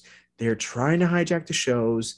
And listen, I understand wanting to go ahead and be a part of the show and having fun and having fun chants and having fun with promos. But the point of it is to be able to go ahead and watch the action that's happening in the ring and to appreciate it by actually paying attention to it. So you're booing, you're cheering, and you're chanting is part of that. But stupid chants like I'll never forget this, and I've given this ma- this this chant so much grief on this podcast because it deserves it. But one of my all-time favorite women's matches, T Dubs, is Sasha Banks versus Becky Lynch at NXT Takeover Unstoppable back when they were both in NXT. Right? It's an iconic match. If you haven't watched it, please go watch it. Please go rewatch it. This is one of the greatest women's matches of the last 10 years. But in the match, the crowd at Full Sail is chanting, Sasha's pregnant. No, she's not. Sasha's pregnant. No, she's not. And they're chanting that halfway through the match. And I'm like, the hell kind of a chant is that? Like, what does that have to do with anything? You could just Yeah, say Sasha pretty- sucks. pretty bad. You should say, let's go, Becky. You had all these things laid out to you, but you chose to go with Sasha's pregnant when she clearly, not even in the slightest, looks pregnant. And I was like, why is this a chant? It was just really that's annoying. terrible. You know Yeah. what else? You know what else is great? This is Hmm. 1996.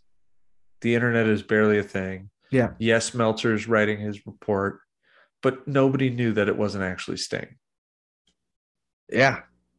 So, like, Uh, as dude, a fan going into that, you had no idea what was going to happen.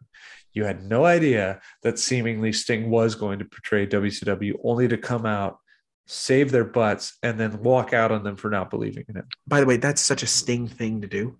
Yeah. And Jeff Farmer was fake Sting, by the way. And he really didn't do much else. So, Yeah, I don't think he really needed to. I think he did such Yeah. a great job of Sting that I think that's his career highlight right there. also, it sets into motion a chain of events where Sting just dresses up as himself as a fake Sting and then attacks people, which is the greatest Sting. That is That that again another. And apparently thing. he did that tonight. So that's very Oh exciting. yeah, he was. I, I I did see that because he's in the he's in the he's in the crowd, and I think it's Isiah Kassidy. Uh, Just so good. yeah, So it was yeah, it was Isiah Kassidy, and so they're in the crowd, and there's this guy standing behind Isiah Kassidy, being a fan, and he's got a Sting mask, and he's got a backwards hat, and then Mark uh, Isiah Kassidy's talking a little bit smack and blah blah blah, and all of a sudden the guy behind him starts taking off his hat and then starts taking off the mask, and it's Sting in war paint, and you're like, oh my god, it's Sting! It's great. It's it's truly tremendous. Um, God, long live Sting. Um, I do love Sting. I, I just want people to understand that if you're gonna love Sting, you should be able to love Goldberg too. That's all. Regardless of whether or not you want to give crap Sting. Sting is still a better worker. Well, yes, of course he is. He's is, a better I'm just- worker now than Goldberg was when he was. Well, yeah. 30. I mean, I understand that, but my beef with that T Dubs is they uh, Goldberg put over Roman. Goldberg put over Drew. Who has Sting put over? Sting Well, hasn't Gold- lost. Goldberg putting people over is actually like not a favor because he forces Vince to do to let him do these matches and then they're terrible. D- The Drew match wasn't terrible. It was The It Drew was a match, was actually pretty good, and I think it was a thing that happened. No, no, you should. I, I actually, you know what, dude? Rewatch that match this week and tell me, like, actually watch it and tell me what you think of it. I'm curious to know because it's really not terrible. I think it gets a bad Let's rap. just no be reason. honest. If Goldberg was still flexible enough to do the the back heel kick that ruined Bret Hart Bret Hart's career, he probably would have ruined several more in this latest Okay, run of terrible that's- matches. Fair, yes. Goldberg's super kick to Bret Hart was one of those things that I wish I could take back in time. I really do. I mean, he nearly killed the Undertaker. Imagine that. We nearly lost the Undertaker. Yes, Goldberg Well, and then to be fair, Taker himself. dropped him right on his head because Yeah. as a receipt. So, thanks for that, Taker. We do appreciate that because I understand your frustrations in here. But this has been a very fun show. We have, I think, done. Uh, I, I hope a service to Scott Hall, aka Razor Ramon, one of the all-time greats. Um, I had wonderful time talking about these matches. T Dubs, thanks so much for coming on and bringing them up to our uh, to my attention. Um, I'm glad that you were able to go ahead and share this with me. Um, and uh, T Dubs is going to stick around a little bit. T Dubs is going to be coming in every couple of weeks, helping out my uh, helping me out with uh, TDT. Um, we've got a couple of uh, other guest hosts coming along over the next couple of weeks, of course. But uh, T Dubs, I think we discussed you'll be back for sure for Double or Nothing. Looking forward to that preview and maybe a review show. Um, so we'll we'll go ahead and check on the calendar for that, and then uh, I'll call you and uh, whenever you're available, you'll go ahead and hop on on, and uh, you can talk as much wrestling as you want.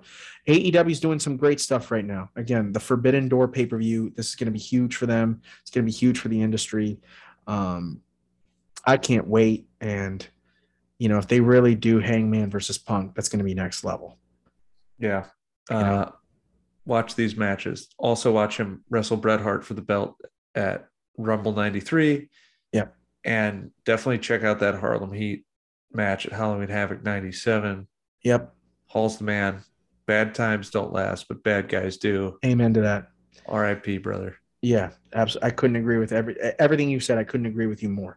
Um, if you want some more WCW related content when it comes to the double turn, go check out our last few episodes that we've done.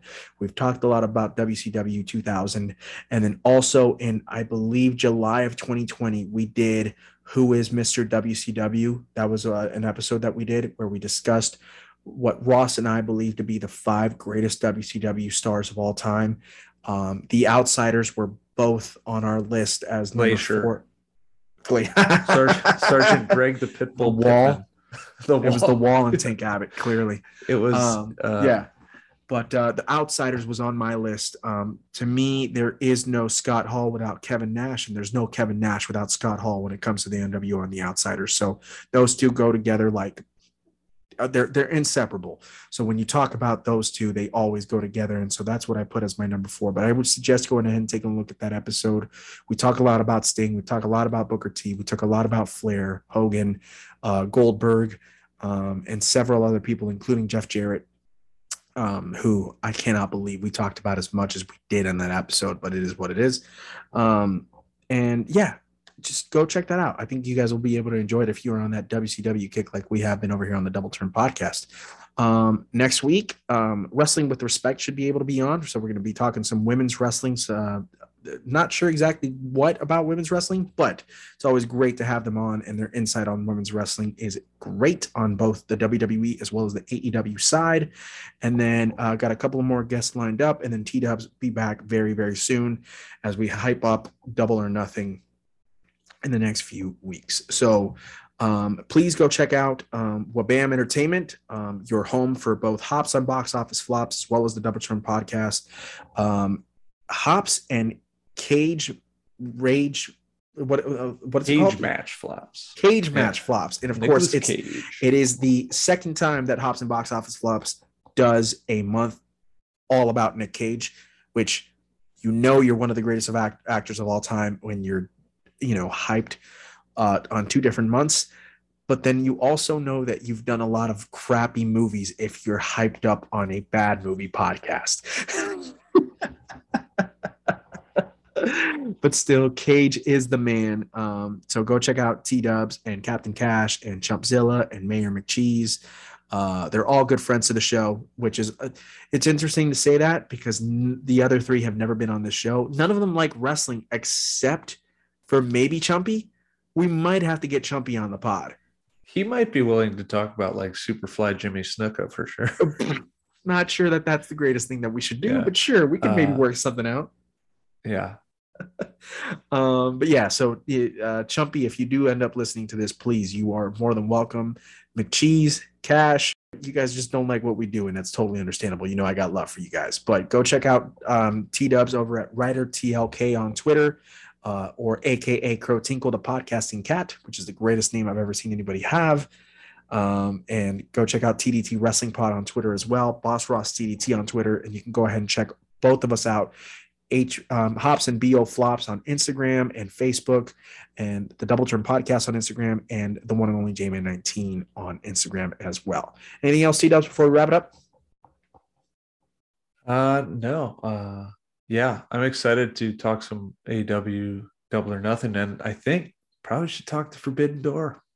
Oh yeah, After as it that gets closer, we absolutely Yeah. will. Yeah, it's gonna be a hot summer. Yeah, um, Megan Thee Stallion would go ahead and say hot girl summer for sure. So hot wrestling summer. What does Tom should- Hanks's son say? White boy summer? Oh, is that what is that is that what Colin Hanks says? no, that's uh he has a rapping son named Chet. you're kidding. Oh no, look it up. This is Oh an actual song. All and right. it's not about Hangman versus Punk. So I will definitely do that. I will definitely do that. Well, um, the man, the myth, the legend, Scott Hall, as T Dub eloquently said earlier, said, um, well, actually, you say the quote because I don't want to butcher it, and then we'll go ahead and end the show. yeah. Bad times don't last, but bad guys too. Too sweet, me, Uh, my good brother. It's been an absolute pleasure. Scott Hall, you will be forever missed. May you rest in peace. Thank you for all the great memories. On behalf of Mr. Tom, the Thunderous Wizard, on behalf of Boss Ross, even though he's not with us this evening, I have been the J Man, and you have been listening to the Double Turn podcast right here. And we will catch you guys on the flip side. Have a great night, everybody.